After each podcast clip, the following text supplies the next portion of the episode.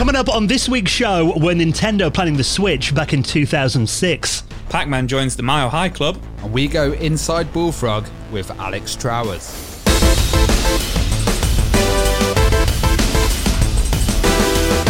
The Retro Hour podcast is brought to you each week with our incredible friends at the amazing Bitmap Books. And keep listening if you're a fan of the Sega Master System. And check them out right now at bitmapbooks.co.uk.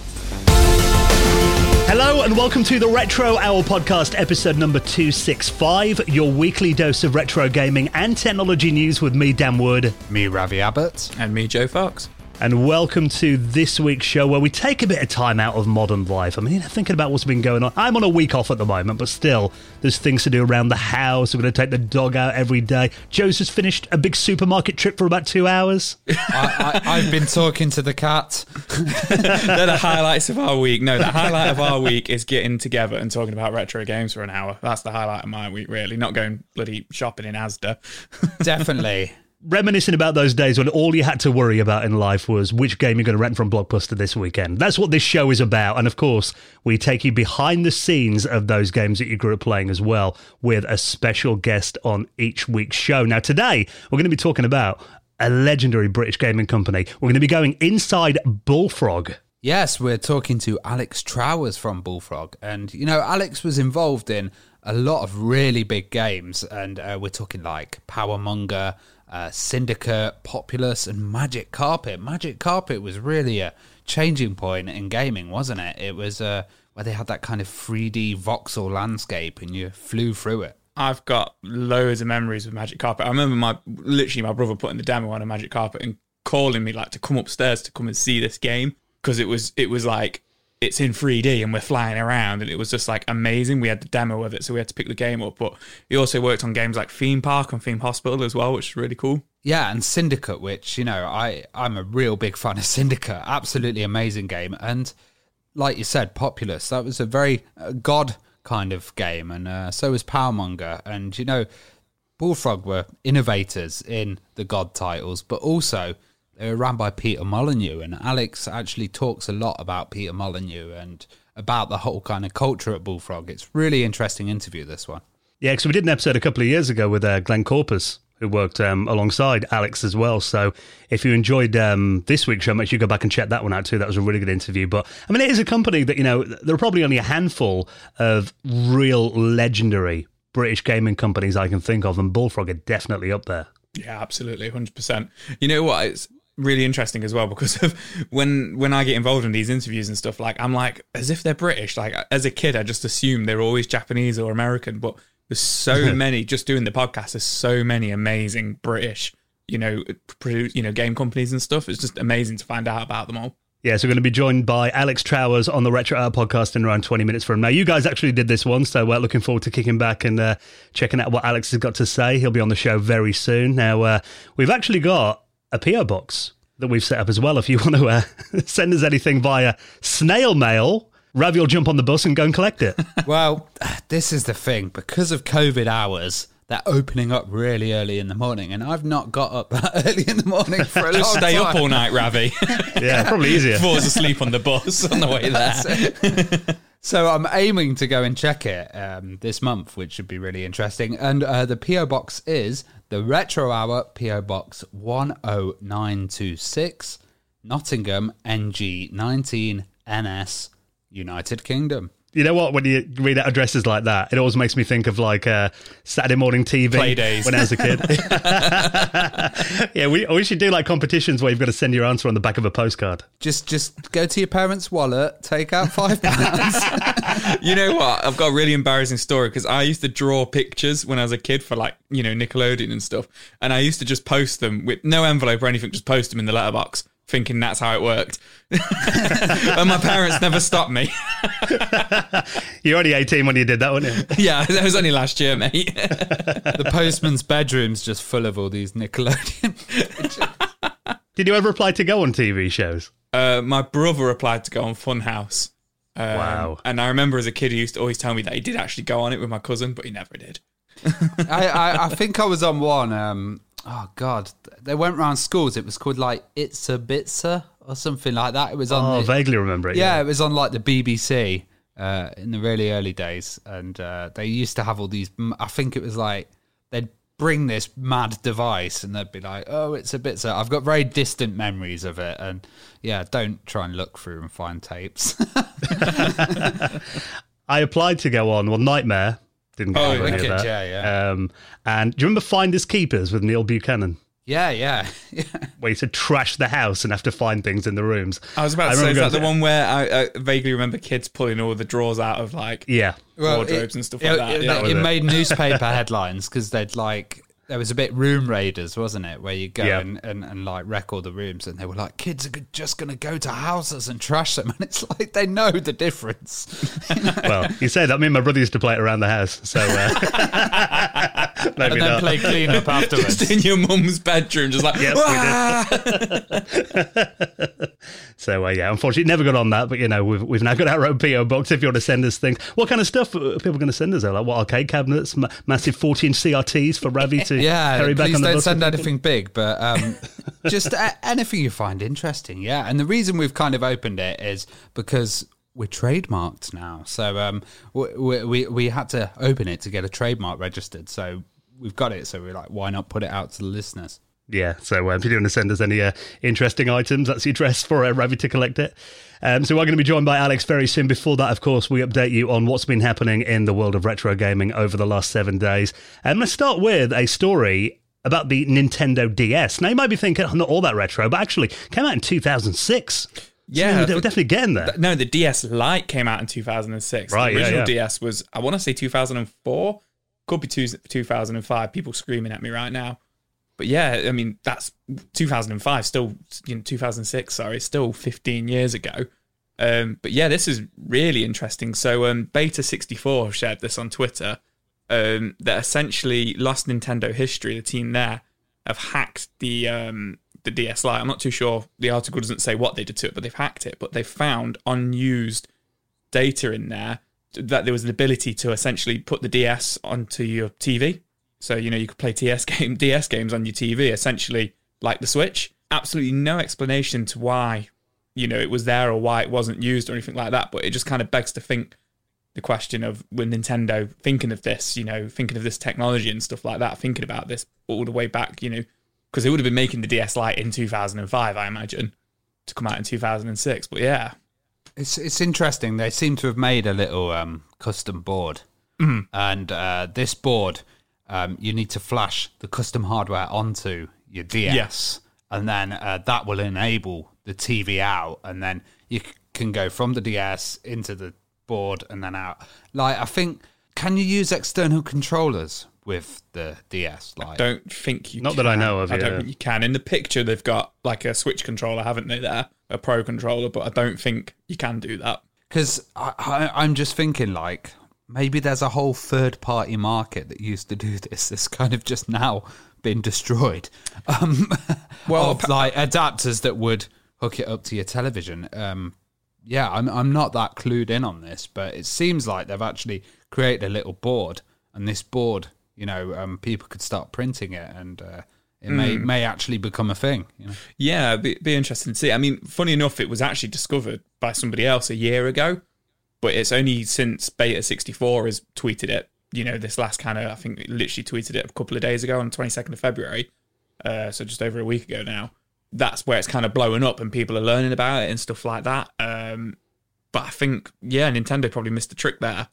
You know, personally, I mean, could you do it with the PSP? Could you do that with the PSP? Well, well, they're saying it, it. It's got a digital to analog converter in it, so basically, it's it's it's a proper analog signal coming out Yeah. of the uh, DS Lite, and then it, it gets amplified and then delivered via composite video. So it, it's not going to be the most amazing quality, Yeah. but um, you know, you, you're thinking you've got that tiny screen, and you're actually blowing that up onto a Yeah, yeah. onto a big television as well. Well, I think the biggest issue is, I mean, it, it kind of does prove that Nintendo have been thinking about the hybrid thing for a while, but the big problem with the DS is you've got two screens. I was literally about to say, I wonder if the reason they scrapped it is because of the two screens, or Yeah. I wonder if they had in mind, you know, one of the screens is up on the TV and then the screen down, you know, in, in your hands, kind of thing. Like Like, the Wii U. yeah, like the Wii U essentially, Yeah. maybe. But I, I, I, I don't know. I don't know where they were going with it, or if you know when people emulate the DS, you just have both screens. You know, when you watch like a review or something, and people play it on emulation, both screens are kind of on there. Maybe they, they're going to do something like that. And uh, not all games support both screens, do they? But like some, it's just dead, like the other screen is, or, or it's not got. Yeah, there's only on I think there's only a couple of games like that, and they're usually like re-releases of Game Boy Advance games or Super Nintendo games. You know what they ported over or N64 and it, games. And it seems that you have to download this thing called the Twilight menu as well, which is Hmm. a kind of hacking thing, and you'll need a flash card for it, and you know, so it does it does require a lot of kind of playing about, but they may get it a lot slicker in the future. yeah, I do like hearing about, you know, like hidden features inside systems that, you know, weren't actually used at the time. I remember hearing about the fact that there was a, an FM radio built into, I think it was the iPhone 3G that was just there on the board and they never used it. Yeah. So, Oh wow! I, Yeah, had, an iPhone, I had um, an iPhone 3G. yeah, it was never enabled. Yeah, it was in there. The radios are interesting because there was this like um, you know these Sony Walkman digital um, players for like FLAC and stuff like that, and higher quality, uh, high resolution audio players. And sometimes the radios aren't enabled because there's different laws in different Right. areas. Um, but you can like update the firmware, hack them a bit, and it's kind of like retroactively finding something and then. Uh, you know, I, finding the feature and adding it yourself. I, I quite like that too. Yeah. Well, I guess if the companies have gone to the effort of actually designing it, I guess it's probably more expensive to actually redesign it and take that feature off the board than just disable it. Yeah, rather than just like turn it off, you know, uh, Yeah. with a little configuration thing. Now let's talk about Lego. I mean, you know, whatever age you are, Lego's still fun, isn't it? Um, I will admit, I'm actually not the best person to talk about Lego. I've, uh, I don't know if I mentioned this on the show before. My missus got me a Back to the Future DeLorean um, Lego set back in, I think it was 2011 that I still haven't finished yet. That's Wow. so that's so like typical Dan. That I'm not gonna lie. I, I mean, I quite like Lego, and when I went to Florida a couple of years ago, there was a few Lego shops there, and I bought like loads of Star Wars Lego, and I'm not like I bought like four sets, and I've only built like two of them, but not because I'm bob at it, just because I've not had the time to do it yet. Well, Um, my mate uh, Peter Chu, Pete, if you're listening, wicked Lego collection back in the days. He used to have a whole society in his bedroom with like satellites going across and like, oh, it was absolutely amazing. I was a bit of a Lego addict. I was. well, if he's still got his Lego Society, he can make a Green Hill Zone Sonic in there. You know, from from this year, hopefully. Um, yeah, this is this is really cool. You actually sent me this a couple of weeks ago, didn't you, Ravi? When it was still just a kind of a petition, an idea, but essentially, from what I understand, Lego have an, a website called like Ideas Lego, like LegoIdeas.com or IdeasLego.com. But essentially, it's where people who are like super Lego fans can submit ideas they've had or you know sets they've made from other sets. And this is one by a Lego fan called Viv Gran- Grannell, I believe it is. And what she's done is she's made the Sonic Mania Sonic Green Hill Zone with Sonic, Dr. Robotnik, the little bad guy robots from Sonic Mania. You know, you've got some of the enemies in there and you've got like the wheel spin and everything like that. It got, it hit its target of 10,000 votes. So it's actually happening, which is really, really cool. Yeah, it's really cool this idea. So, um, uh, because people have been able to design the Lego with like uh, 3D programs, you know, so you've got every piece available, which you probably didn't have when you were younger. Yeah. because it's massively expensive, still is. um, like, um, they can create these wonderful things. Like um, Perifractic had one, which was his Brixty 64, which was an actual Commodore 64. that Oh, wow. was built out of Lego and the keyboard worked and everything. But Hmm. um, that didn't become an idea. But I think it's like they they they kind of just choose the public as the designer. Yeah. And then and then that happens. And like the Minecraft Lego was really popular as well. So it's good to see this Sonic one. Yeah, well, well, it's know, like the, the Nintendo Lego has been really popular as well, hasn't it? You know, all the Mario stuff, and then obviously the actual Nintendo console as well. Um, but interestingly, obviously, it's the 30th anniversary of Sonic this year in June. Um, so I wonder if they're going to try and kind of like you know coincide it with that. It will come out in June or something because they've not said when it'll be out other than this year. Um, but it is it's I find it interesting that this is kind of you know oh yeah it was this Sonic set you know people can vote for and then they're like oh yeah it is it's the 30th anniversary of Sonic like it fits in a little bit too nicely. But my only issue with it, as you said, Ravi, it's always so flipping expensive. It's so cool, but it's like They're always like 150 pounds for these like big sets, aren't they? Yeah, like I know some people that are into vintage Lego collecting. Oh, gosh, yeah. They have like the old ones from the 80s, and those full kits go for thousands. You know, it's oh, absolutely mad. Yeah, Maybe huge. maybe Dan can use his DeLorean and go back and get us a few sets. it's rare now, Dan. My DeLorean will be retro by the time I build it, probably. but you're right though about the prices. I remember the Ghostbusters Firehouse when they brought that out. You know, that was like a massive, probably about like a meter and a half high um, Lego Firehouse I brought out a few years ago, and I think I've got a feeling that was like about three or four hundred quid over Yeah, here. the- it was like the- really the. Death Star one that I always see is like 500 quid or something. It's just crazy. You know, I wanted the Nintendo one. and I think that was like 180 quid or something, like something mad like that. I could be wrong, but Go for Mega Bloks. Mega Bloks. we did actually see the um, the Ghostbusters one in a Lego shop in Milan. Oh, initially really? When we were on holiday, and it was like 250 euros, and I was like, "Can I bring that back on the plane?" I was like, "Probably not." so uh, yeah, didn't get it. Then again, the amount of time it took me to build that DeLorean, I wouldn't fancy my chances.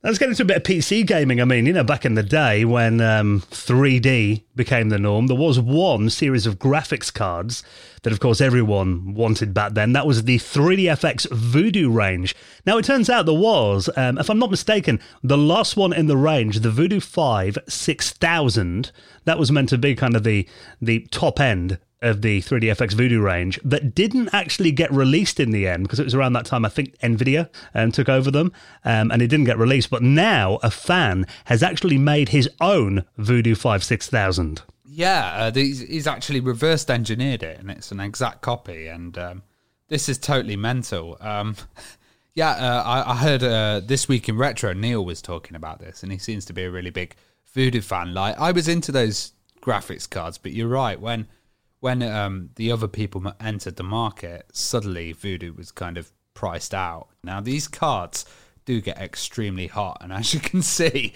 they've got like um, four huge fans and heat sinks on there. It's it's it's quite a beast, isn't it?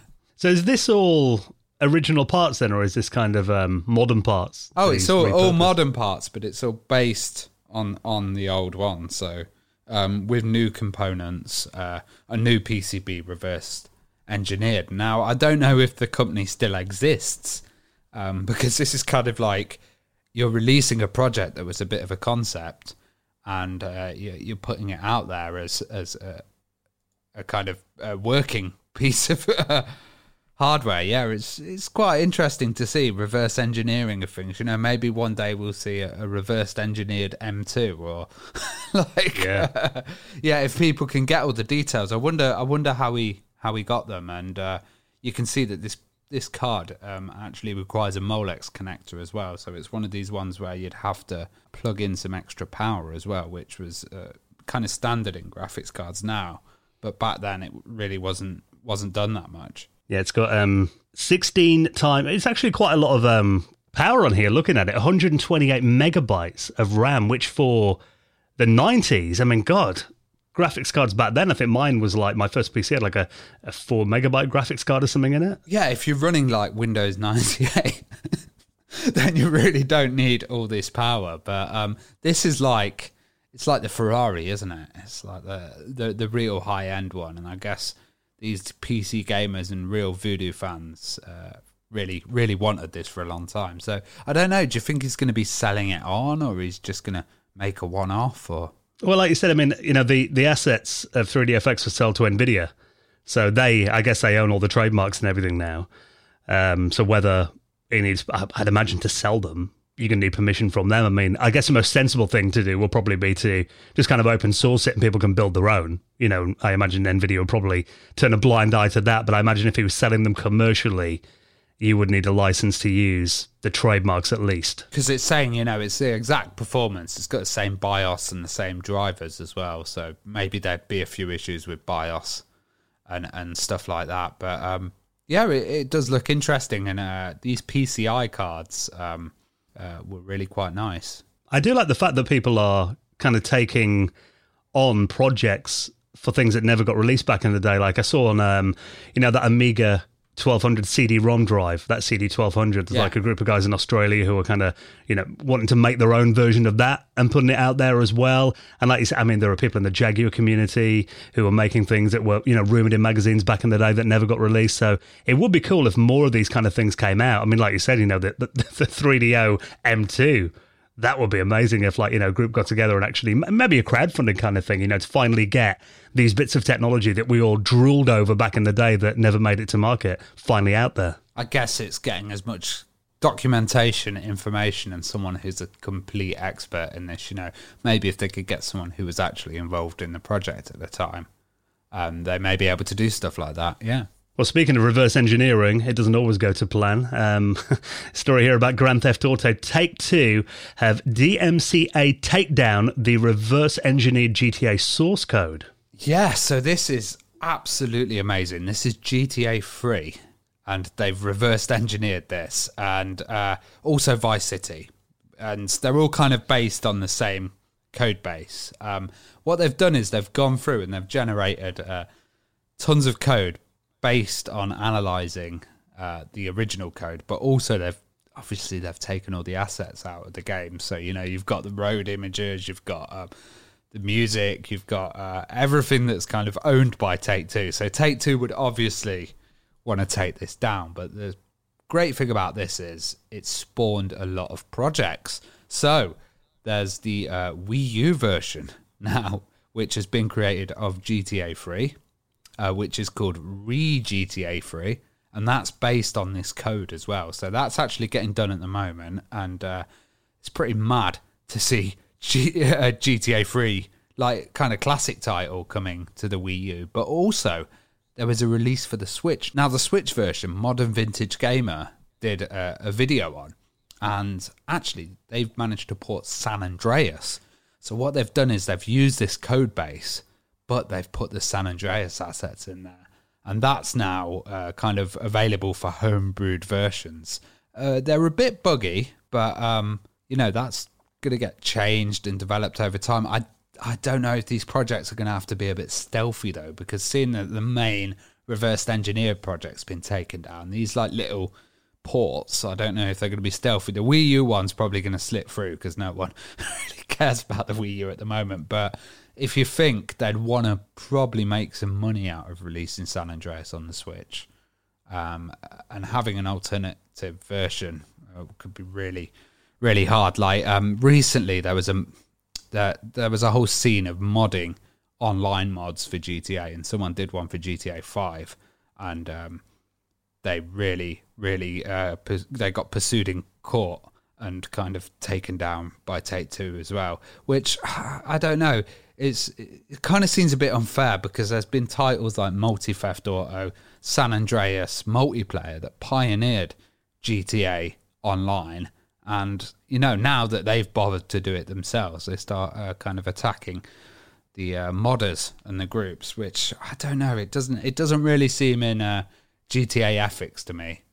Um, like you know, it kind of had that Doom philosophy when you very first started, which was like mod everything, go mad. But now it's like mod what we tell you to mod on Steam, or like, you know, I, I think with this kind of thing, it, it's very much you know. There's obviously a fine line with trademarks and copyright, and I know there is. You know, like if you cover a song, if you do a cover version of a song, that's generally all right. But if you sample the original song, then it's not.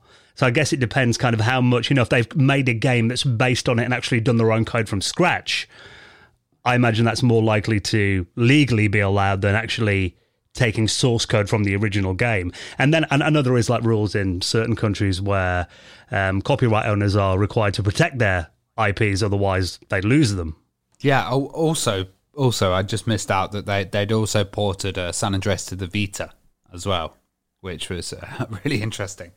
What do you think? You know, these games now. I mean, we can't be far off the the 20th anniversary Yeah, yeah. of those. I mean, when did GTA 3 come out? Was that 2001? I think I, I just remember it was uh, XP Service Pack Two uh, when GTA Three was out. And talking of those voodoo cards, uh, if you ran GTA on one of them, it would have been absolutely amazing. You know, uh, GTA Yeah. 3 came out on the 22nd of October 2001. Right. So it's coming up to 20 years.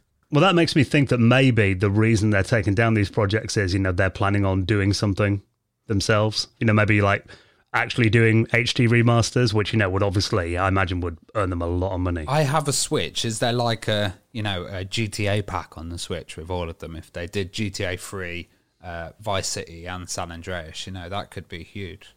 Yeah. I imagine how many of them would sell. Yeah, So that to me is like, you know, it makes sense that if you owned the Grand Theft Auto franchise, and obviously that is the biggest franchise, not only in gaming, but probably, probably in entertainment as well, isn't it? you Yeah, know, the you- amount of copies that you know what I think the problem is. I think the problem is that it's on consoles. If it was on PC, it would have been left alone, and they would have just left the modders to do it and kind of play with it because that's what they do. Like there's a there's a whole community of replacing the assets with photorealistic stuff. You know, updating it. There's even a modding community for uh, Red Dead Redemption. Um, but yeah, I think because it's it's getting ported onto other consoles and stuff, uh, it starts to affect their market. Well, you just watch. I bet there's going to be 20th anniversary releases coming out. it's got to The happen. GTA sure. triple pack for the Switch.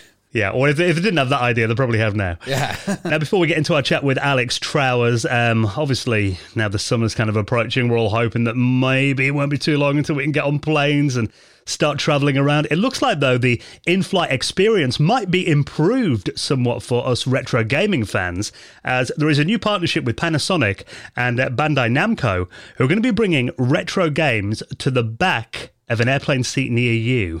Now this this caught my eye because when I went to Japan, uh, I can't remember who I flew with there, but I definitely flew back with like Air Japan. You could play Pac Man on the plane there and back, but it was amongst like a compilation of like really bad. I can only describe it as like homebrew DVD games, like DVD menu games, and this Pac Man game played terribly. Like you had to play it with like a TV remote. So I'd much rather play it like a proper arcade port version of it, brought to you by Namco Bandai. But yeah, this this is this is interesting because, like I say, it's, it's been done before, but hopefully they're going to do it. They're going to do it properly this time. I tell you what, I was on a, a Virgin flight coming back from America, and uh, one of them big double decker planes. And, Yeah. Um, there was this there was this thing where you could just message anyone in any seat. Yeah, yeah. Yeah, It was so creepy. It was like you're fit. like, you know, like, where's that come from? Well, i- interesting you you say that. We I was playing Pac Man against my wife, like when when we were going out to Japan. But what what's cool about this is they're saying you know they're bringing like a whole library of games, but they've kept that under wraps. So far, they've just said you know Pac Man, Dig Dug, and Battle City. Um, And Galaga as well, apparently. Galaga is it Galaga as well? but yeah, yeah. apparently there's going to be like a whole library of games. So you know they've not said anything about like you know the controller or anything like that. But that'd be really cool if you got like a little arcade stick or like a you know like a s- you know a USB SNES controller or something to play them with. Well, well, Sega also have a history of um, gaming on on planes, don't they, Joe? Do oh yeah they do. I was like, do they? they do. Tell me more. They do because it was me who told you earlier on. Yeah, yeah. Is it the say? It's the Sega Mega Jet, isn't it? S- Uh, Sega Mega Jet, yeah, which yeah, in was, the in uh, the early '90s was essentially a portable Genesis, wasn't it? Which you know you could plug into the uh, to the TV screens, you know, in the back of the headset uh, headrests and stuff um, on Japanese airlines uh, in like 92, 93, which is kind of where the Nomad came from as well. So it's interesting that it's coming full circle. Like I know '90s fashion is in quite a lot at the moment, you know, the younguns, but just seems to be like '90s gaming. Do, like- do you think it's going to be like you know that show Clarissa, where you can change your clothes on it and just it's like a real nineties computer on the plane? That'd be amazing. You just you'd probably just go on the plane just for that on the trip.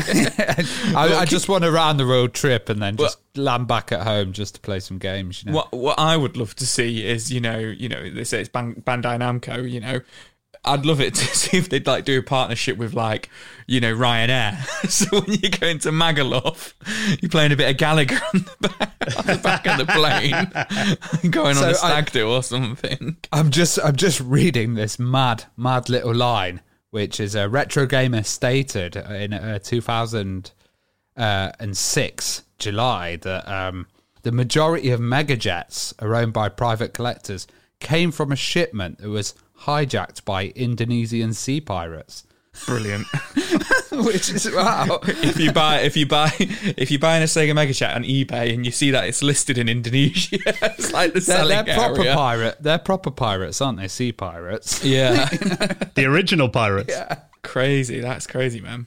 I do think it's amazing though that it just kind of proves how mainstream retro gaming is mm. becoming now. The fact that it's going to be kind of bundled into in-flight entertainment systems. I mean, again, like you said, it depends what the controller is going to be like. I've got a feeling that the fact that these are kind of touch screens on the back of a seat, it's probably going to be like an on-screen kind of E- touchscreen joystick. Either I that, imagine. or you know, the little headphone jack on the side of like your armrest, and it's just got the up and down. on it. I'm playing Pac-Man, but I can only go up and down. Do you think it's going to be the equivalent of kicking the seat though, like hammering Pac-Man really hard with your Oh, finger, God. and then the guy behind in front going like, "Stop bloody playing!" Yeah, when you die, you smash the back of his seat in frustration. Yeah, that could uh, cause some arguments, I imagine. So, uh, yeah, very cool. Keep retro gaming out there, you know. It's uh, nice to see it getting into new places, and uh, fingers crossed we'll be on a plane again before long. Now, before we get into our chat with Alex Trowers, just time to give a massive thank you to our amazing friends at Bitmap Books, who, of course, bring you the Retro Hour podcast each and every week. And uh, if you're a fan of the Sega Master System, now you and I actually, Joe, both own a copy of this brilliant book. This is Sega Master System, a visual compendium. Yeah, man, you actually got me this for Christmas a couple of years ago, and I found myself always picking this game up in the uh, in the games room. It's really, really awesome. It's got over 420 pages of just different, you know, all the artwork from all different games. There's over 150 different games here as well. And what I really like is just the little articles, you know, just a couple of paragraphs, you know, nothing crazy, nothing like seven pages about Alex the Kid or anything like that. It is literally just like two pages on it, and it's just a real easy just pick up and read. You know, I'm not a smart guy. It's got lots of nice big pictures, and it also comes with a really, really cool. It comes with 3D glasses as well. So actually, some of the pictures are in 3D, which is really cool. Which actually you can hear there as well. So you know, and it's It's like a hologram, isn't yeah, it? it's like a hologram cover, and you know, Oh, you get old the Sega 3D. style. Yeah, proper old school style. And, you know, it's the red and blue Sega. You know, proper Sega uh, glasses as well, which is really awesome. So if you're a fan of the Master System, I mean, it covers the most iconic games on the system: Alex Kidd, Fantasy Zone, Shinobi, Phantasy Star as well. Around 200 games covered. Like you said, the focus is their visuals, and it gives you like you know little sound bites and anecdotes and memories as well. And really, it's just a celebration of that incredible platform. I mean, I- I've got weirdly, I haven't got a Master System in my collection. That is a real oversight. I generally I can play them on my Mega Drive, but I think I do need to add one to my collection now. Have you got one? Uh, I've got the Master System one, you know, the black and red Yeah. one, the wide one. Oh, that's the best one. It one. doesn't Yeah, fit like in my games cabinet, you know, because it's really wide. so it's in a drawer, which is kind of disappointing. So I should probably pick up a Master System too, because that one's obviously a bit smaller.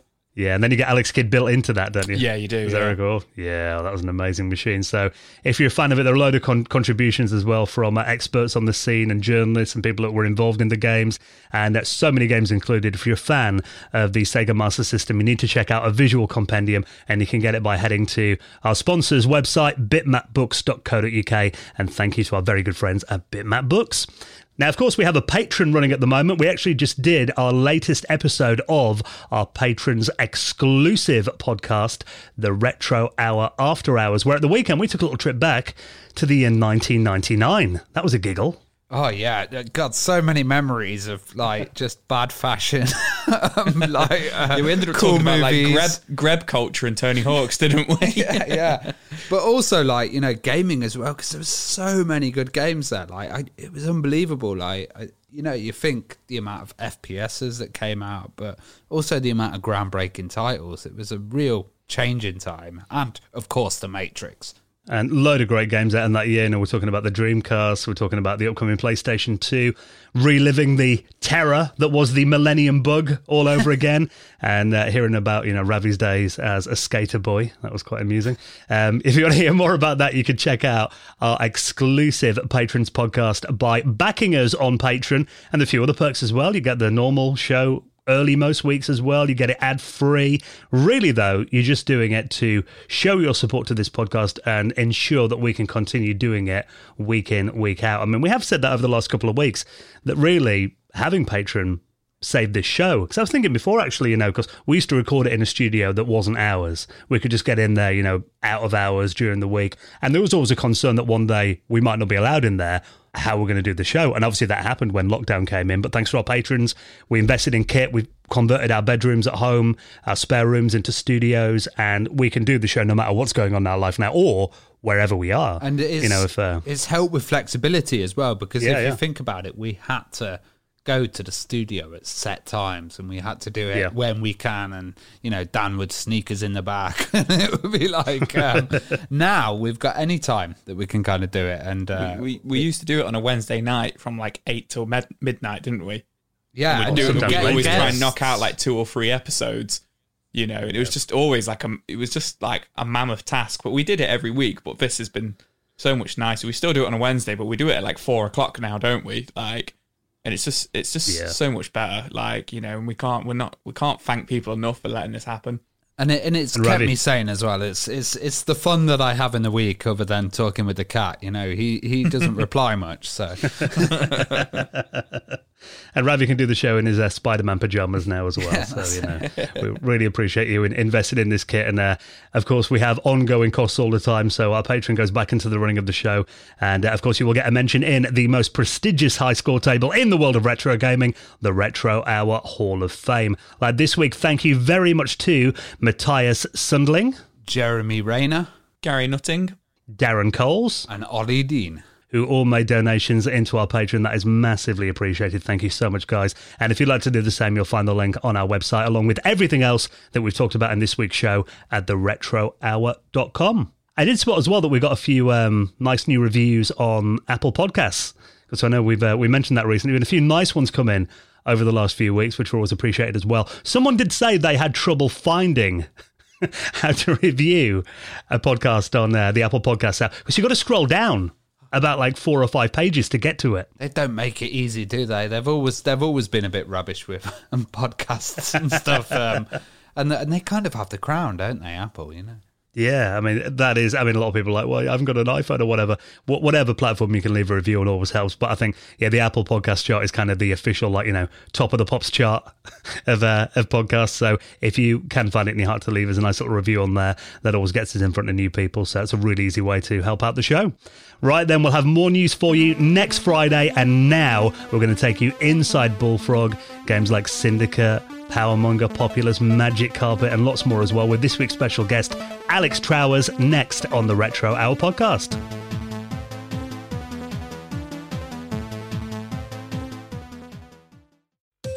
You're listening to the Retro Hour podcast, and we are joined by Alex Trowers. How are you doing? I'm doing well, thank you. Excellent. And, you know, we always start this uh, with a question that we ask all of our guests, and that is what was your first gaming experience? Do you kind of remember the first time you saw a video game or, or really got addicted to one? Um, so I think like so my uncle, my uncle had a, a, a BBC, and I think we used to get him to fire stuff on that. But the one that really sticks with me is, and I can't even remember who it was. I think it was a cousin or somebody. They had a a, a Spectrum, and we played. I think it was Pterodactyl 4D on it, and and jumping, oh, jumping Jack as well.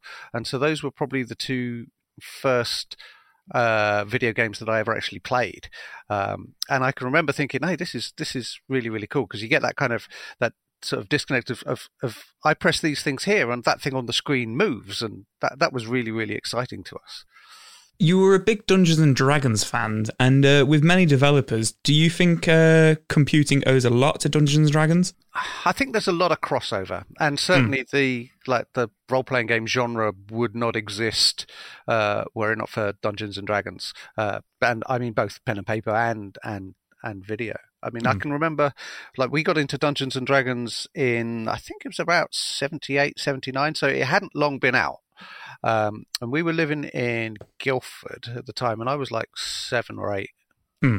And uh, uh, we there was a there was a, a game shop in town, and it was a mo- it was a model shop, but they also sold all sorts of board games. And my dad was a big gamer. He he's probably the single biggest reason why I'm into gaming at all. And every weekend or every other weekend, we would go to this shop and we'd pick out a new game that we were all going to play and come back and play it. And uh, one day he'd gone in there and he was like, you know, I've tried most of these things, and the guy behind the counter was like, well, this has just come out. This is this is new, Dungeons and Dragons. You should try that. Hmm. And so he picked up the basic set, the old red box, and he brought it back. And he said to me and my my brother, uh, right, go do the washing up. and then uh, in half an hour I'll have read the rules and we'll be ready to play. and we came back half an hour later, and he's like, "Ah, well, yes, Come back Uh, next week. yeah, exactly." And I think I think so. That was on the, the Friday, and I think by Yeah. the Sunday we'd actually rolled up some characters and maybe had a bit of a go.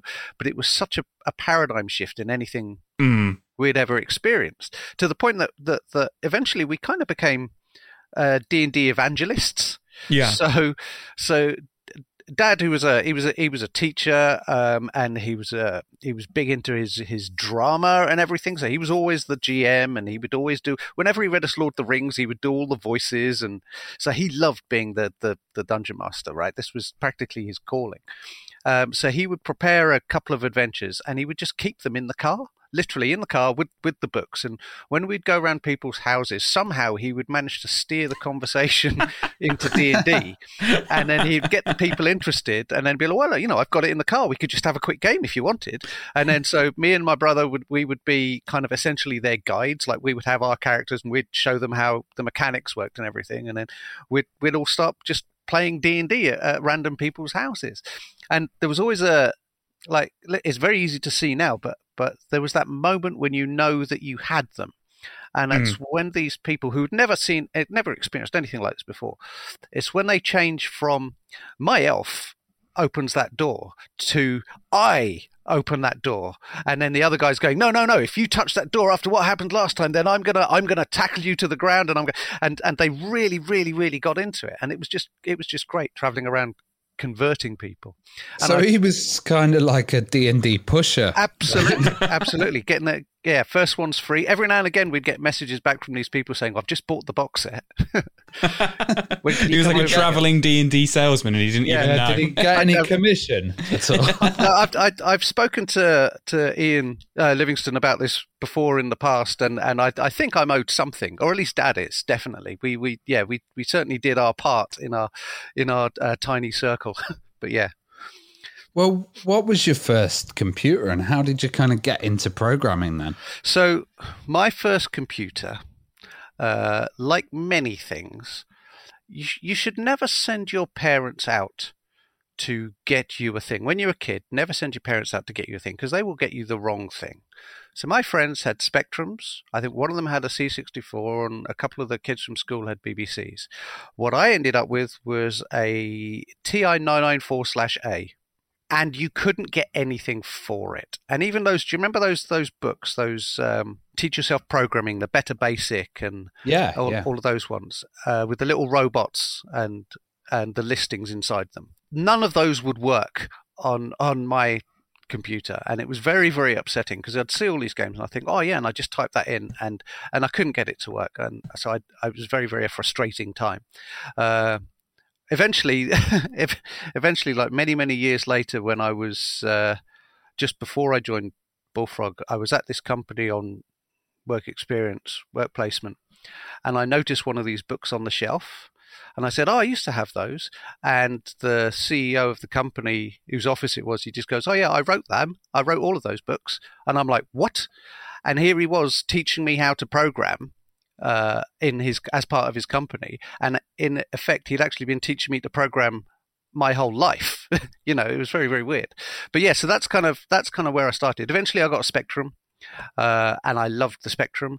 The amount of programming I did on it was was minimal because obviously I'd discovered games by then, and and it was all just what games can I play on this thing, which was probably my major calling. And was this assembly? No, this is on the Spectrum. It was just basic. I do remember trying to learn machine code. My mate Scott, he um, he had a Spectrum as well, and he uh, started taking up machine code, uh, but he got a lot further with it than I ever did.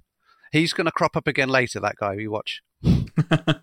and did you see gaming as a career? And you know, how did how what were your first steps getting into that? No, absolutely not. Gaming wasn't a career. Don't be silly. Go out get a proper job. That's, that was the that that was the thing. There's that. I love how it's come full circle, but you, there was that uh, Far Side cartoon, wasn't I it? say it's a About sports now, isn't it? and and yeah, if the parents looking down at the kid and seeing the wanted ads for people who can save the princess and what have you, and the big money that that can be made, and they're like, yes, this is brilliant. And it was satire then, but oh boy, it's not now, is it? no, not at all. Yeah, so Well- no, I, I never, I didn't even know that that game design or game development was a thing. Like I Hmm. hadn't made that connection at all. That somebody had to be making these and getting paid to do so. Well, were you aware of Bullfrog before, and you were you playing any of their titles? So, and uh, this is where Scott comes back into play. At some point, Scott got an Atari ST, um, and we were in uh, sixth form of school, and we used to bunk off whatever the last period was uh, to go and go around his house and play Populous. And that's literally so. That's how I discovered Bullfrog because there was this game that was unlike any other game that I'd ever played before in my life. Like you weren't a character, you were you were an influence and you couldn't tell people what to do. You could only kind of hint at what you wanted them to do.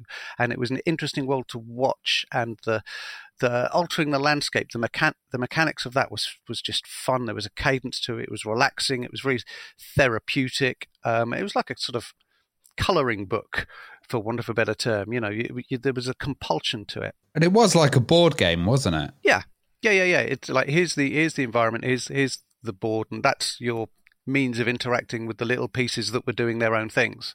So I, I absolutely loved that. But yeah that was my that was my introduction to bullfrog the product. Also in town was this other game shop called ultima where again you can trace a lot of ex bullfrog people to that shop in particular. Uh, either they were hanging out in that shop or they actively worked there. And so I used to go there after school and hang out, and that's where I would I would meet Kevin and Glenn. So I knew those two before I knew uh, of Bullfrog really. Uh, So the question, obviously, one of the questions I always get asked is, "So how did you get started? How Yeah. did you get started in the industry?"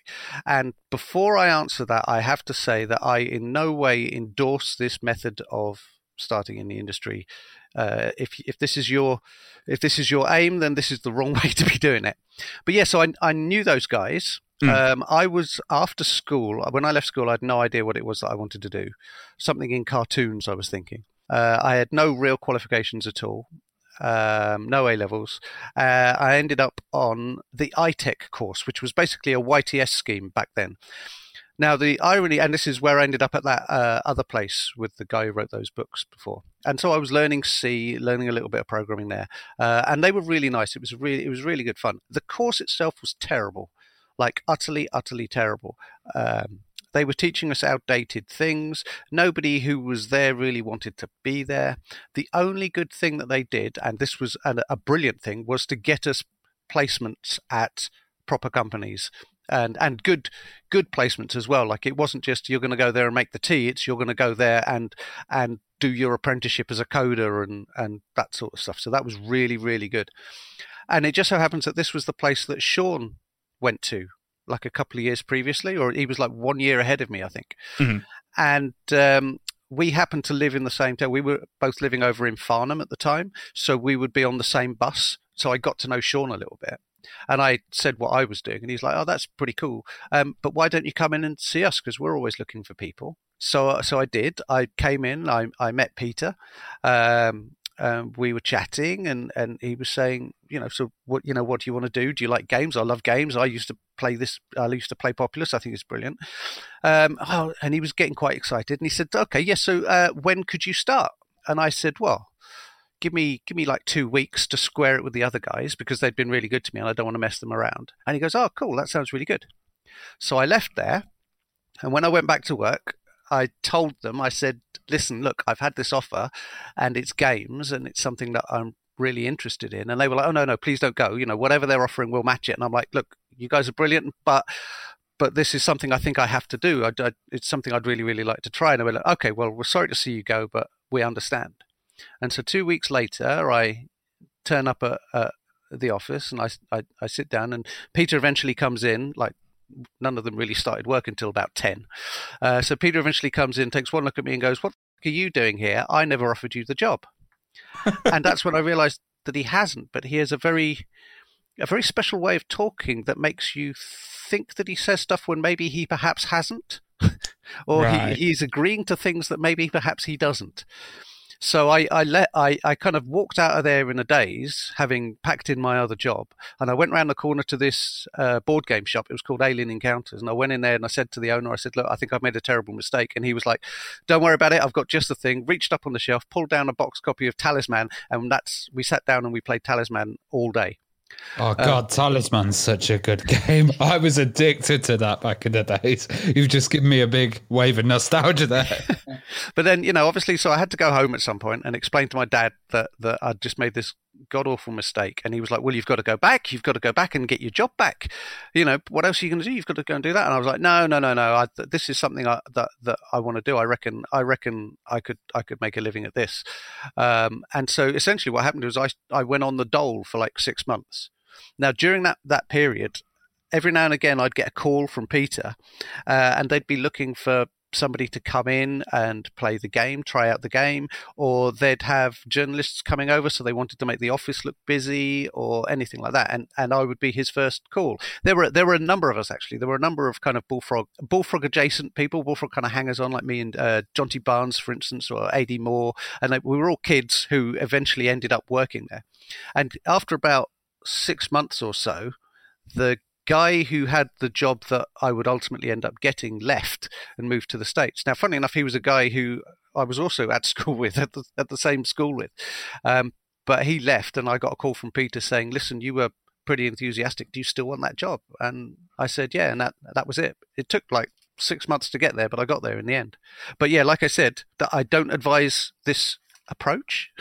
don't quit a job unless you've guaranteed to have a job to go to. Well, I was going to say you convinced me you got it, telling me the story. so, what was what was Peter like? You know, you kind of said he was a bit. Uh, I mean, to me, he sounds a bit crazy. But what what was he like? Oh, he was he was absolutely crazy, but everybody was crazy there. Mm. No, he um he is incredibly charismatic. Uh, he is incredibly passionate about mm. games. He is a uh, a very clever designer, and up until recently, the single best uh, PR person for a games company you could ever have. Nobody can sell a game like Peter can. Um, I, I, I was going to say, like, God games were really innovative back then. It was just like a total new genre. Did you feel you were on like the cutting edge of something? All the while, uh, we were at Bullfrog. So when I started there, I think there was eight of us, right? And every game we did was it seemed to be gold dust.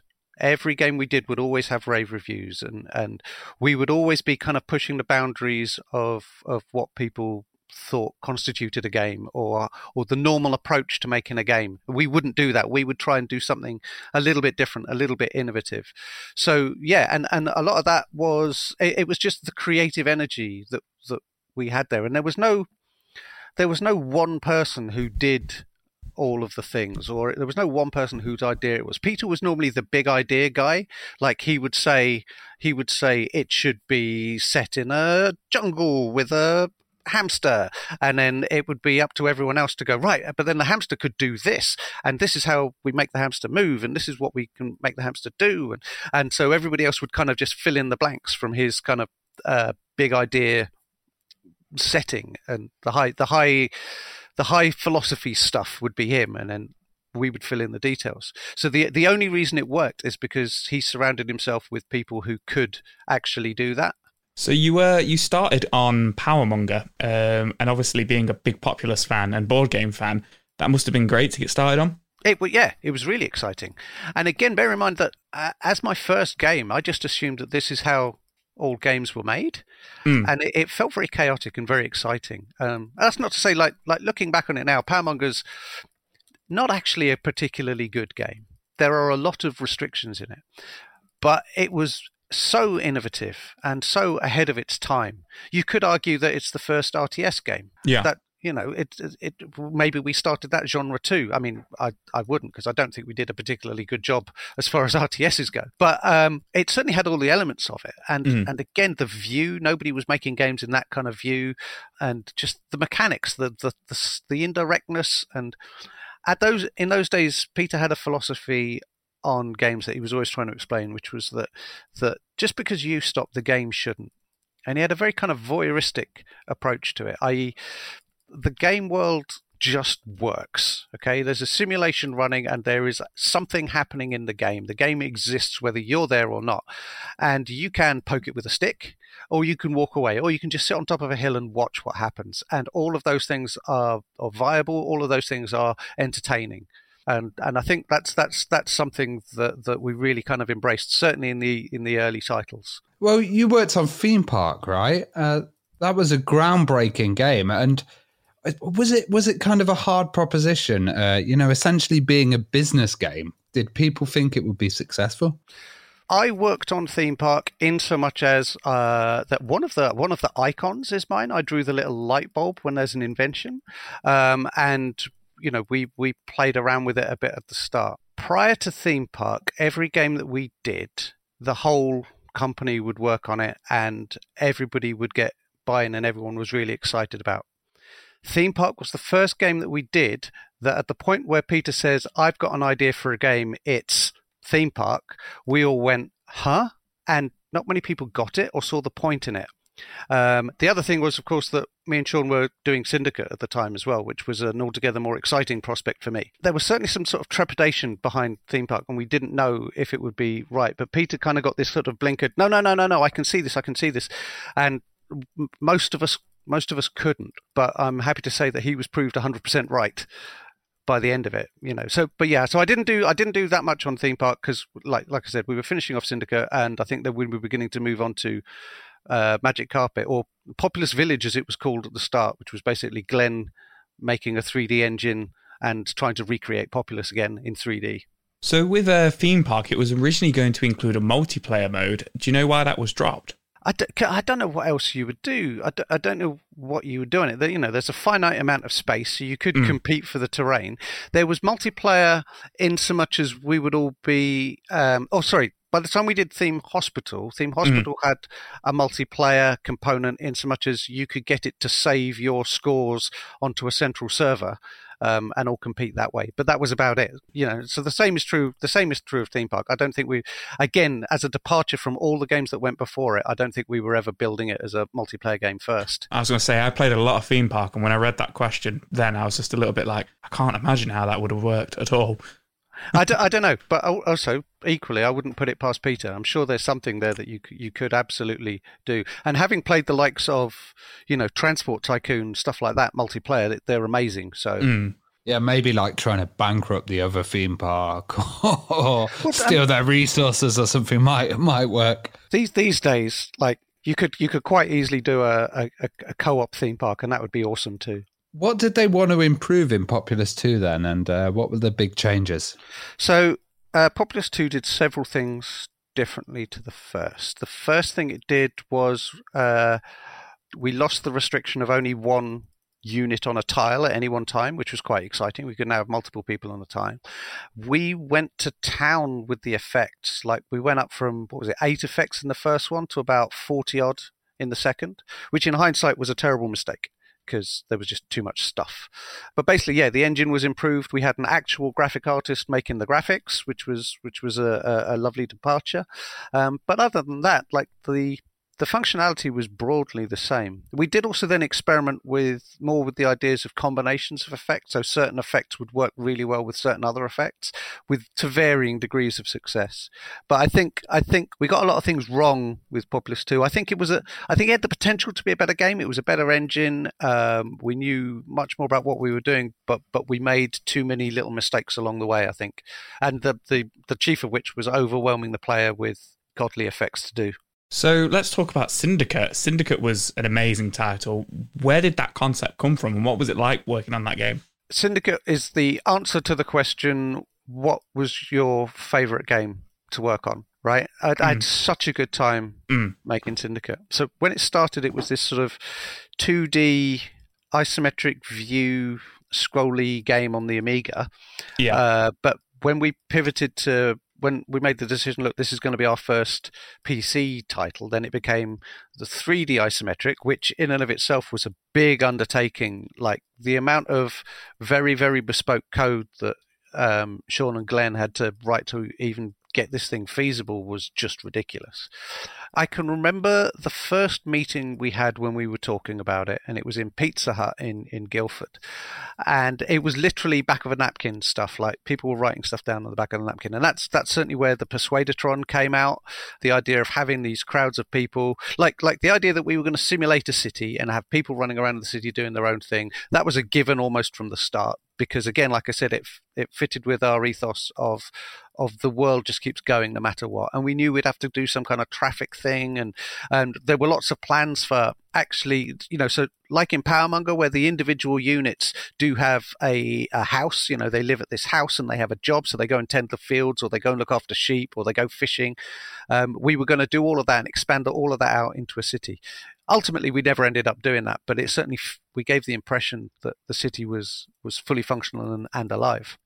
Then we just started talking about all the cool different weapons we could have and like uh, paul who's the uh, art director the lead artist at the time he uh, he had a big thing for for Blade Runner. Uh, so a lot of the aesthetic was all down to uh, Syd Mead stuff, and the idea that the I mean, it's hard to tell looking at a screenshot, but the idea is that the whole thing takes place at night, but the ground is all kind of yellow because of the street lights. But then when you look up the buildings, they're all black and in the darkness of the night. And then we would have all these billboards and the flying airship and hover cars and what have you. So it was all sort of very highly Blade Runner influenced. But the idea that you would then have this living, breathing city that you run around with your units, uh, who again you didn't have.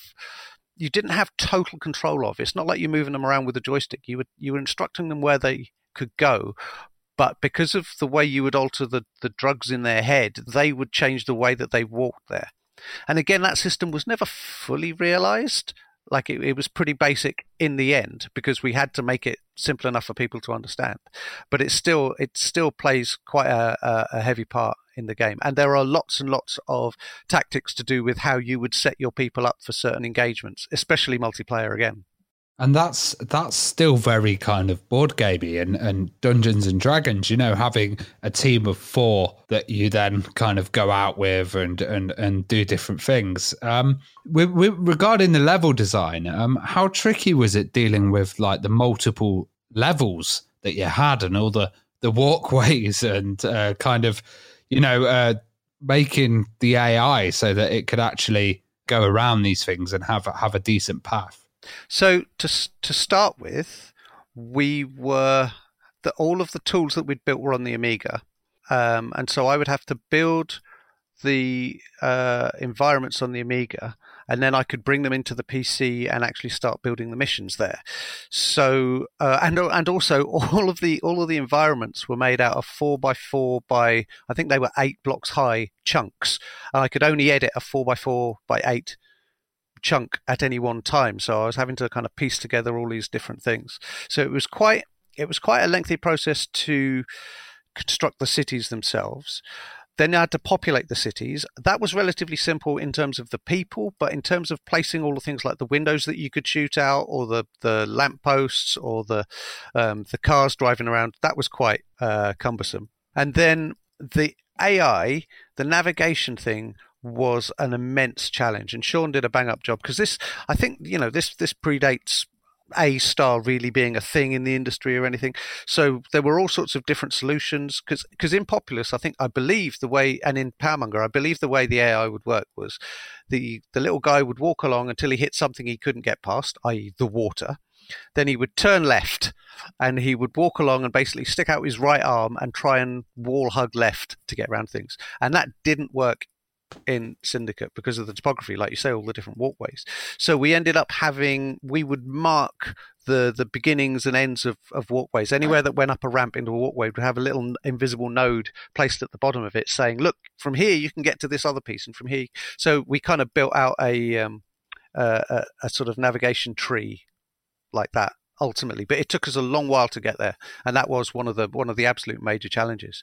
Funnily enough, one of the other challenges was processing where you'd actually clicked, and for the longest time, we would just you would have to click uh, where you wanted them to go, but at the very ground level. So if you wanted them to go up onto a walkway, you were clicking somewhere beneath the walkway by an arbitrary amount, and that was that was absolutely horrific. So, but when we got the the proper uh, accurate clicking in, that was a that was an absolute godsend. It was also like at the start of the game as well. It was also you had controlled eight eight guys. You had a squad of eight men, not four.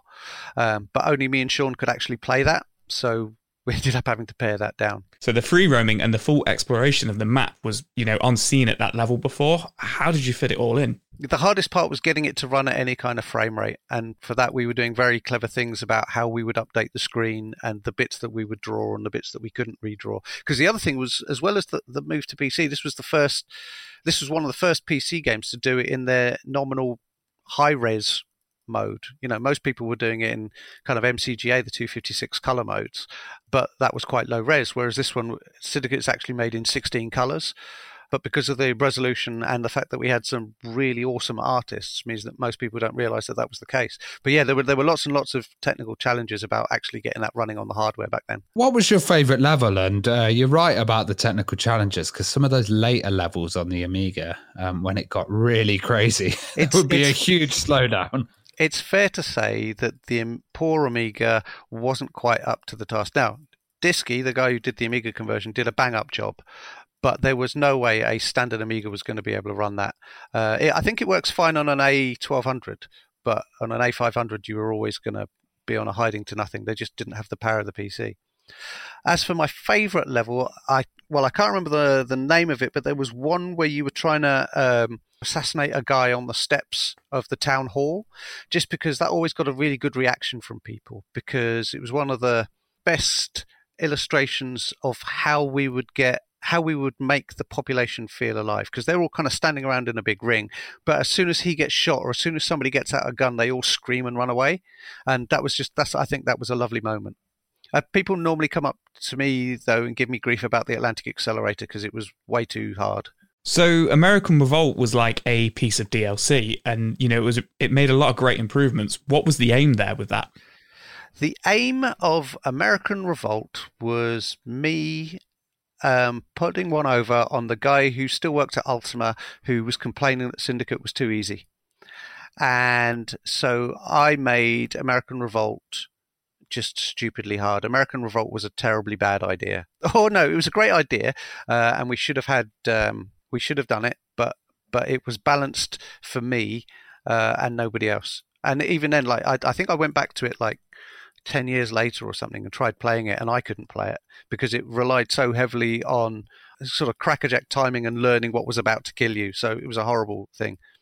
But when we did the original, the plan was always there were 50 territories in the world and there were going to be three missions on each. So there was going to be a mission where you take over the territory, a mission where you defend the territory against somebody else, and a mission where you go and retake the territory once it's been captured by somebody else. But that was too many missions, and we realized pretty soon that we weren't going to be able to do all of those, so we ended up paring it down to just one mission per territory. So American Revolt was going to be the let's have another go at, at putting more missions into these places. What was there a plan for a Syndicate 2? And like I know Syndicate Wars came later, and you're not the biggest fan of it. I, to be honest, I'm not either. Um, just because of all the 3D and the camera angles and stuff. But inside Bullfrog, was there a, a, a push for kind of a number two, but based on the uh, original engine. At, at that point, we were still not really doing sequels. I know, like, we'd done Populous 2 by then, and I know a lot of people thought that Powermonger was a sequel as well, but um, we weren't really into it. We was always coming, what else can we do? What's the next thing? And then we moved on to Magic Carpet, and that, that was cool. But yeah, there was there was definitely a plan for Syndicate 3 to the extent that when Sean came back to Bullfrog, and so this is uh, after Peters left. So Sean came back to Bullfrog, and I was at a loose end. And he said, "Listen, look, let's get together and let's make Syndicate Three." And we started specking it out to kind of fix the issues that we saw with Syndicate Wars.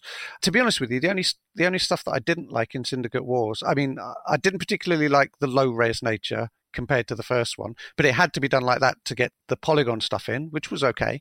Um, but it was just that as it was built as a PlayStation title, or with that in mind, the whole thing had to be played on a joypad, which yeah. meant that it was it was no longer about moving my individual guys and and navigating the city as a squad uh, by because like the way I used to play it was I would have one guy out front, two guys who would go from cover to cover with the machine with the miniguns, and then one guy at the back with either the Gauss gun or the laser, like bringing up the rear as a support guy. And I loved that kind of formation aspect of it, and and add the cadence of just instructing individual units to do that. And the move to joypad meant you couldn't do that, so they had to basically just move around in group mode the whole time.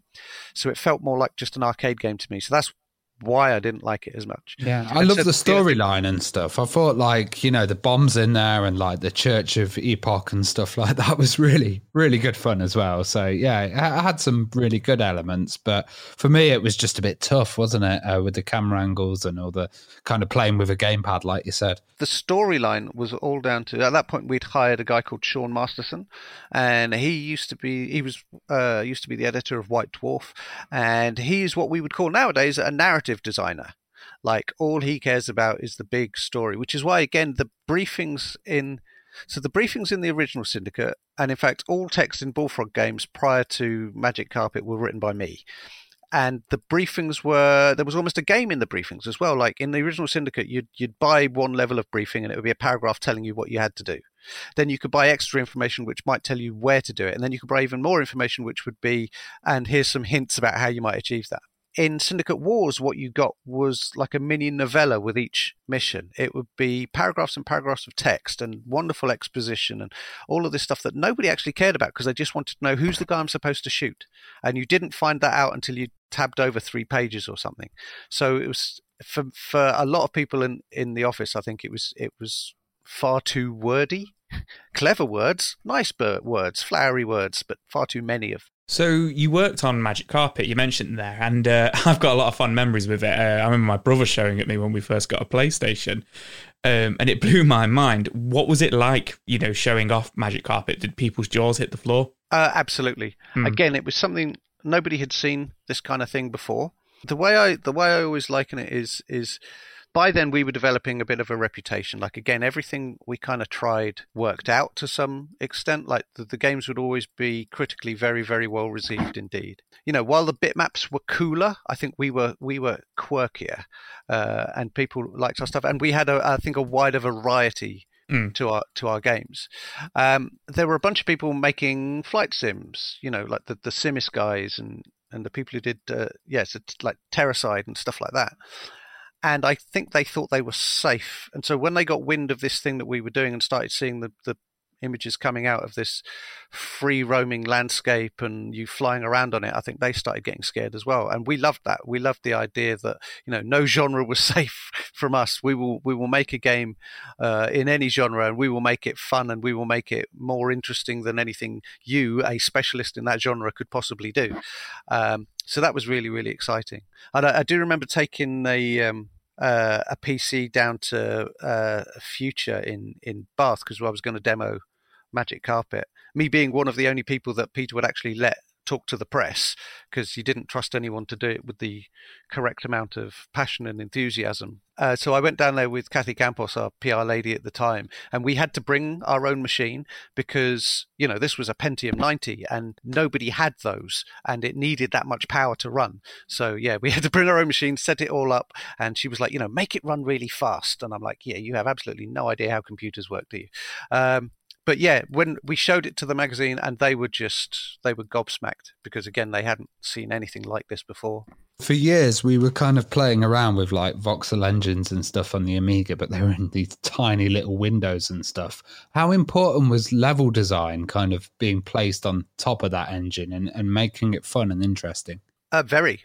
That's your interface to the to the user and you can have the best tech in the world or you can have the flashiest graphics or anything like that but if they put together a shonky level you're in a lot of trouble you know? So uh, for the longest time again it was just it was just me building the levels. Like i built all the levels in in powermonger. Uh, the levels in populous don't really count because they were just some random numbers in a text file. But yeah the crafting the the, the syndicate missions crafting the multi the magic carpet missions that was me in um, Sean Masterson, and uh, I think then Barry Mead came on as well. And they were crafted. But the, the, I think the problem that existed in those days as well was that building the engine was only half of the battle. And, and it's easy saying, oh, and then you just build some levels for it. But somebody had to make the level editor as well. So the amount of work that went into actually producing one of these levels, and there's no, you know, third party engines or anything like that in those days. So you had to do absolutely all of the work, and hardly any of it would carry over to the next project. You were always starting again from scratch. But yeah, I, I, I mean, my essentially my first role was a level designer, and it's something I always loved doing. I loved creating the missions in that. So uh, Magic Carpet obviously came out on quite a few systems, but it never made its way to the Amiga. Why was that? Because the Amiga can't do that many polygons, certainly I, not textures. I really didn't want to ask that question, but I- I- Yeah, I- it's, I- it kind of answers itself. I do remember there were screenshots though at no, one there weren't. No, No? no. I'm well, not going to lie. yeah, Ravi, Ravi wrote these questions, and I was embarrassed to ask that. yeah okay yeah somebody we, we made we may have made up some screenshots and like dial it down to 16 colors or what have you but no there was never anything there was never any real thought that the amiga would be able to do any of this and let me say like i loved the amiga like it, it's the thing that got me my break in the industry i played some absolutely wonderful games on it um, for you know four or five years but then pcs came out or, or P- pcs started hitting their stride and that was it there was no looking back up from that point. And uh, Gene Wars used the Magic Carpet engine. Like, how easy was it to adapt that engine?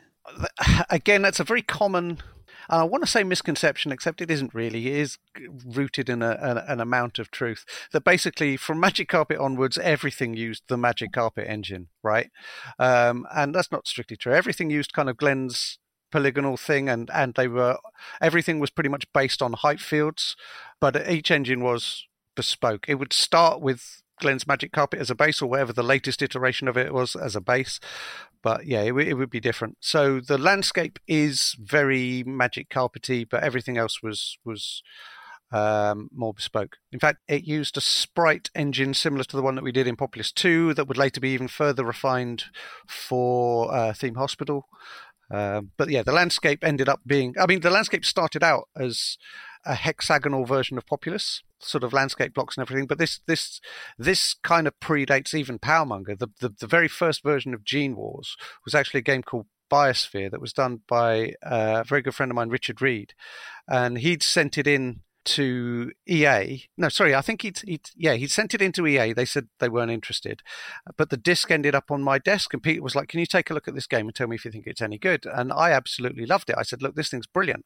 It's really really nice." It was about a, a group of alien planetary specialists who had to terraform planets for uh, for money. So you know the the big planet owners would come along and say, "We want a planet that's got this much biomass on it, and the atmosphere is this, and it's got this much land, and uh, these particular creatures on it. Can you help?" And then you would send these specialists in with with seeds and and livestock, and you would have to make a functioning ecosystem. And I absolutely loved it. And then we we hired Richard, we got him in, uh, and for many many years we tried to make that game, but we weren't really getting anywhere with it. We had some really cool stuff, but it wasn't really getting anywhere until eventually Sean was parachuted in as the. By then, Sean had this reputation of being the closer. If you wanted a game finished and shipped, you put Sean in charge of the project. Uh, and we had all been playing an awful lot, an awful lot of CNC. And he was like, let's make that we'll make an RTS, but we'll use the animals and stuff like that as our as our units instead. And so that's how Gene Wars eventually hit the shelves. So Dungeon Keeper took God Gaming to the next level. What was your reaction the first time you tried that game?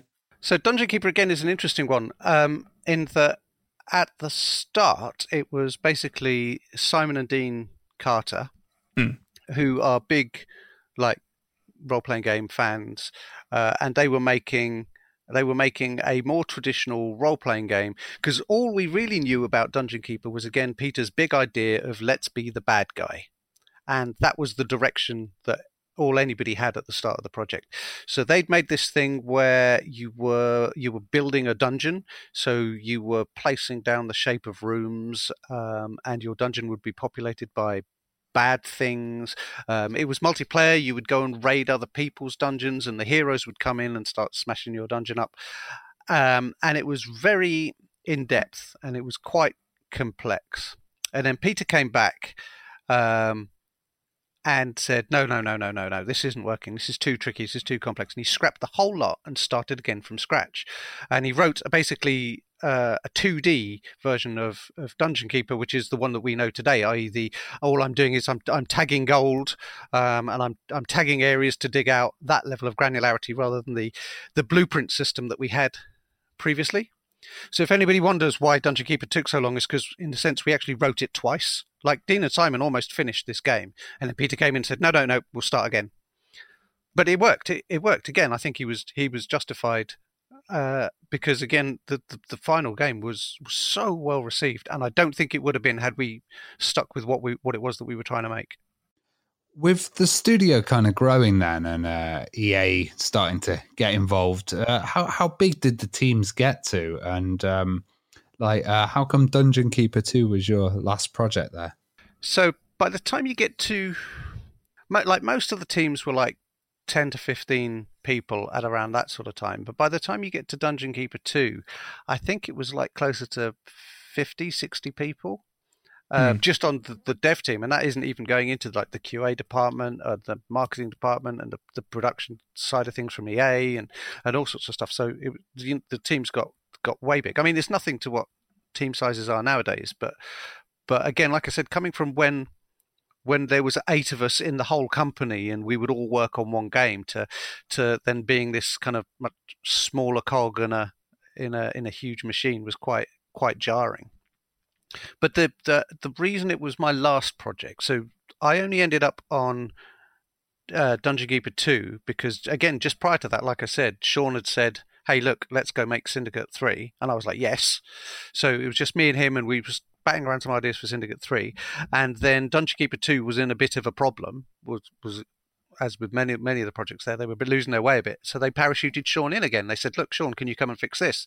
And he said, "Yeah, sure. Alex, come with me." And so that's how I ended up on the project. It wasn't something I particularly wanted to do. I enjoyed it, and I thought it was a good game. And I thought again, we improved on so many things that I felt was was was missing in the original, or that were lacking areas that were lacking in the original. Again, we shot ourselves in the foot with some of the decisions we made, but but overall, I thought it was a I thought it was a better game. But by the end of it, or towards the end of it, I was just getting too frustrated with.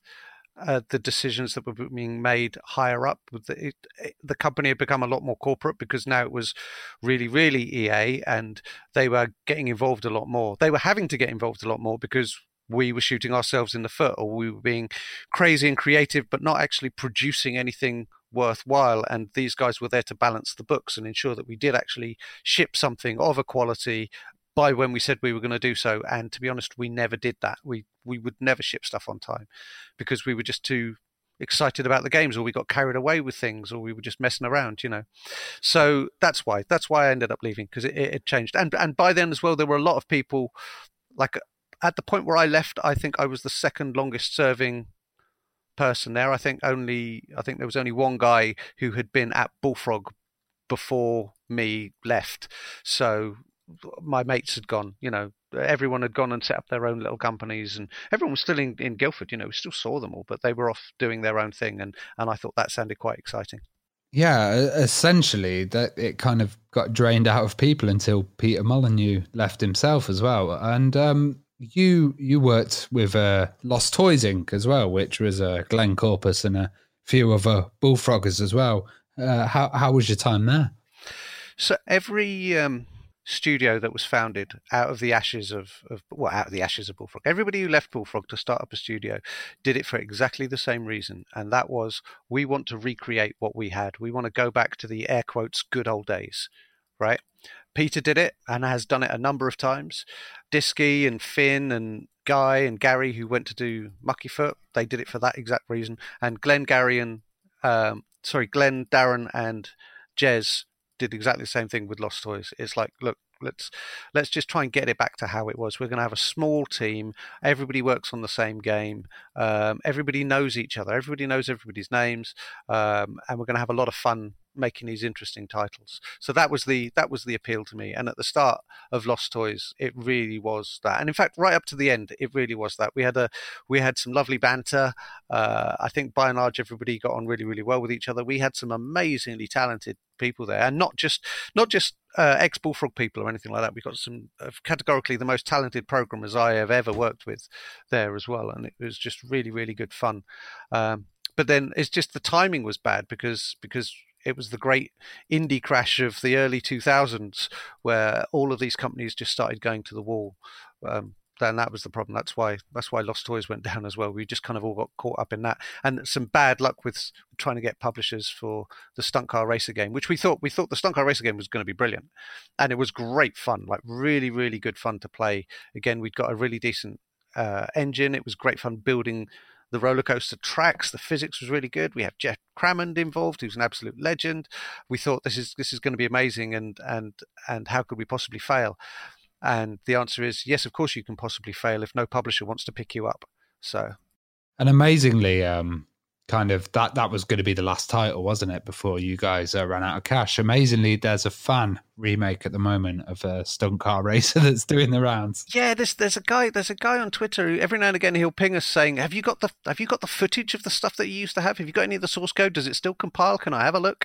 And we're like, I, I don't really know. No, I don't think any of those computers exist anymore, and it would never we would never be able to get any of that up and running, especially not like because at the at the point where the company went uh, belly under, you know, all of those assets were then put up for auction, and you know we're having to sell off these machines to cover the cover the creditors and all sorts. So what happened to them, I've got absolutely no idea. But you could, I don't think you'd ever be able to get any of it going. Yeah, there's uh, one one fan made one called Stunt Car Mania at the moment. Seems to be uh, coming out, so uh, maybe you could check that out and kind of see what they've done.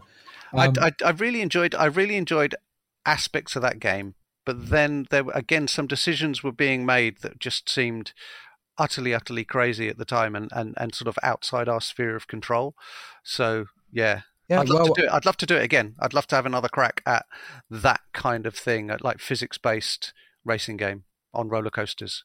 I mean, come on, that's an easy sell, right? Totally, Look at all the parkour totally. stuff in GTA, right?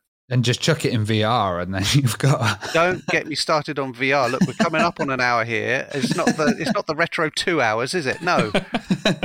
right. Well, I think I'll end it there before we get too deep into other subjects. But it's just been fantastic talking with you, Alex, about Bullfrog, and you know, it's such a legendary company. Um, uh, what what are you up to nowadays? So uh, at the moment, I'm working for Splash Damage, uh, over in over in Bromley on an unannounced unannounced project, which is quite it's quite exciting actually. They seem like a really nice bunch of guys. Uh, they seem to really know their onions, and it's just it's nice to be sort of back in the in the in the big time. Uh, we were we were doing the indie thing for a while, but the indie thing is incredibly brutal, ridiculously hard, especially if you're trying to do it on on mobile as well. So I'm enjoying my time at, at Splash Damage, uh, not least of which because it's a regular paycheck, which is something that I haven't seen for the last five years. Uh, so yeah, it's very exciting for me. Excellent. Well, thanks for coming on. Thanks for having me.